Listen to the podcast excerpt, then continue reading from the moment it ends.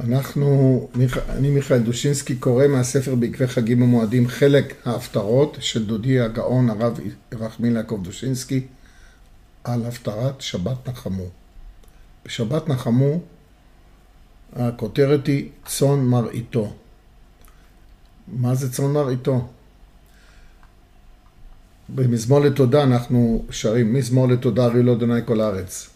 עבדו את אדוני בשמחה, בואו לפניו ברננה, דעו כי אדוני הוא אלוהימו אנחנו ולא, הוא עשנו ולא אנחנו, עמו וצאן מרעיתו. אז מכאן הוא לוקח את הכותרת, צאן מרעיתו. אנחנו אומרים כל יום את מזמור לתודה, ובלי זה איננו חיים, כי צריך להודות להשם כל הזמן. ועכשיו הוא אומר ככה, כי נרצה עוונה, כן, כך מתחיל ההפטרה, נחמו נחמו עמי אומר אלוקיכם, דברו על ירושלים, וקראו אליה כי נרצה עוונה. כי לקחה מיד אדוני כפליים מכל חטאותיה. מה זה הכפליים האלה? אז אומר, חז"ל מדגישים את כפילות הלשון בכל הביטויים הנסובים על, החור, על החורבנות ועל החטאים שגרמו לכך, וכן על הגאולות הבאות אחריהם. עם ישראל חטאו בכפליים, שכתוב חטא חטאה ירושלים. לקו בכפליים, שכתוב בכה תבכה בלילה. זה באיכה. ומתחמים בכפליים, שכתוב נחמו נחמו עמי. כל אימת שנכפל הלשון יש לכך שתי השלכות ושני מישורים. המישור הכמותי והמישור האיכותי.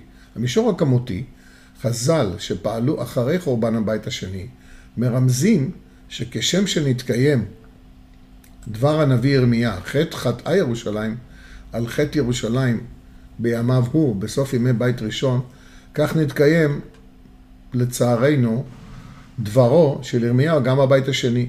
וכשם שנחרב הבית הראשון וגרם לבכייה, כך נחרב גם הבית השני וגרם לבכייה לדורות, ברכות תבכה בלילה. וגם את הנחמה שהובטחה בכפל לשון כדבר ישעיה, נחמו נחמו עמי.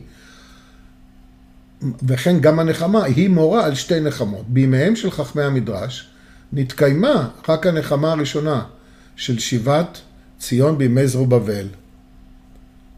לכן, לכן באו חז"ל והדגישו כי הובטחה לנו עוד נחמה בזמן הבית השלישי. וכשם שמשמעותן הייעודית של הכפלת החטאים והחורבנות מורה על שני הבתים ושני החורבנות, כך מורה הכפלת לשון הנחמה גם כן על ההבטחה ההיסטורית של נחמה שנייה שתבוא במהרה. איזה יופי. אז יש כאן רמז להקמת הבית השלישי, שזאת מדינת ישראל. במישור האיכותי, אין לראות בדברי חז"ל רק את נקודת הראות הכמותית. אנחנו חייבים לסדר את הדבר הזה.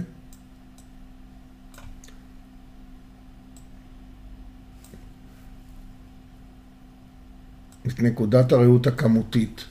בדבריהם מוצאים אנו רמז נוסף לכובד המשבר המוסרי, לעומקו של עונש הגלות ולדרישה העילאית הנשגבה שבתקוות הנחמה והפדות.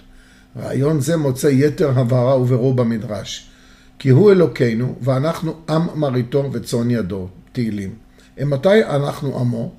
כשאנחנו צאן מרעיתו, שנאמר, ואת צאני, צאן מרעיתי, אדם אתם. אבל כשאנו אריות, הוא שונא אותנו, שנאמר, הייתה לי נחלתי קריב ביער, נתנה עלי בקולה על כן שנאתיה. חז"ל דורשים מהאומה דרישה כפולה, צאן אדם, כדי שנחשב צאן מרעיתו של הקדוש ברוך הוא, עלינו להתנהג כבני אדם, ולא כחיות טרף, כאריה ביער. אוי האקטואליזציה. חטא חטאה ירושלים, בגלל שתי עבירות חרבו הבתים, בעוון פריקת עול, במרד ובמעל, ובמעל באלוקי ישראל, הוא עוון עבודה זרה של ימי הבית הראשון, עוון הצאן. ובעקבות שנאת חינם ומלחמת אחים, נוסח קמצא ובר קמצא, עוון אדם. ברכות תבכה בלילה, בכל סבלות הגלות חש עם ישראל כאב כפול. כאשר שונאינו ממציאים דרכי עינוי מיוחדים כדי להשפילנו ולדכ... ולדכאנו, אות... כשמושיבים אותנו בחבל מושב מיוחד, בגטו, כמצורעים מחוץ למחנה, כשמובילים אותנו למחנות השמד, מחנות השמד, סובלים אנו כיהודים, כצאן מובל לטבח. וכן כשקמו רודנים הרומסים תחת רגלם את האדם בין החורים ואת עצם חירותו, הוא מדבר על השלטון הקומוניסטי, או הנאצי, זה לא משנה. הרי יהודים הם, היהודים הם סובלים ראשונה, בין אם זו שנאה גזעית או הסטת המעמדות זו כנגד זו, תמיד סובל היהודי, כאדם. טרף הוא לשני האריות, ונרדפים אנו מפני אריה ביער. נחמו נחמו עמי מתנבא הנביא. גם נחמת עם ישראל ותיקונו צאן, ויעבור בשתי הדרכים. הרבה אותם כצאן אדם. רק אם יתנחמו בכפליים, ימצאו ניחומים וגאולה.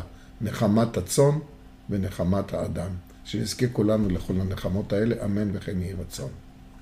איזה רעיונות נפלאים. אפשר להרחיב מכאן ללא סוף.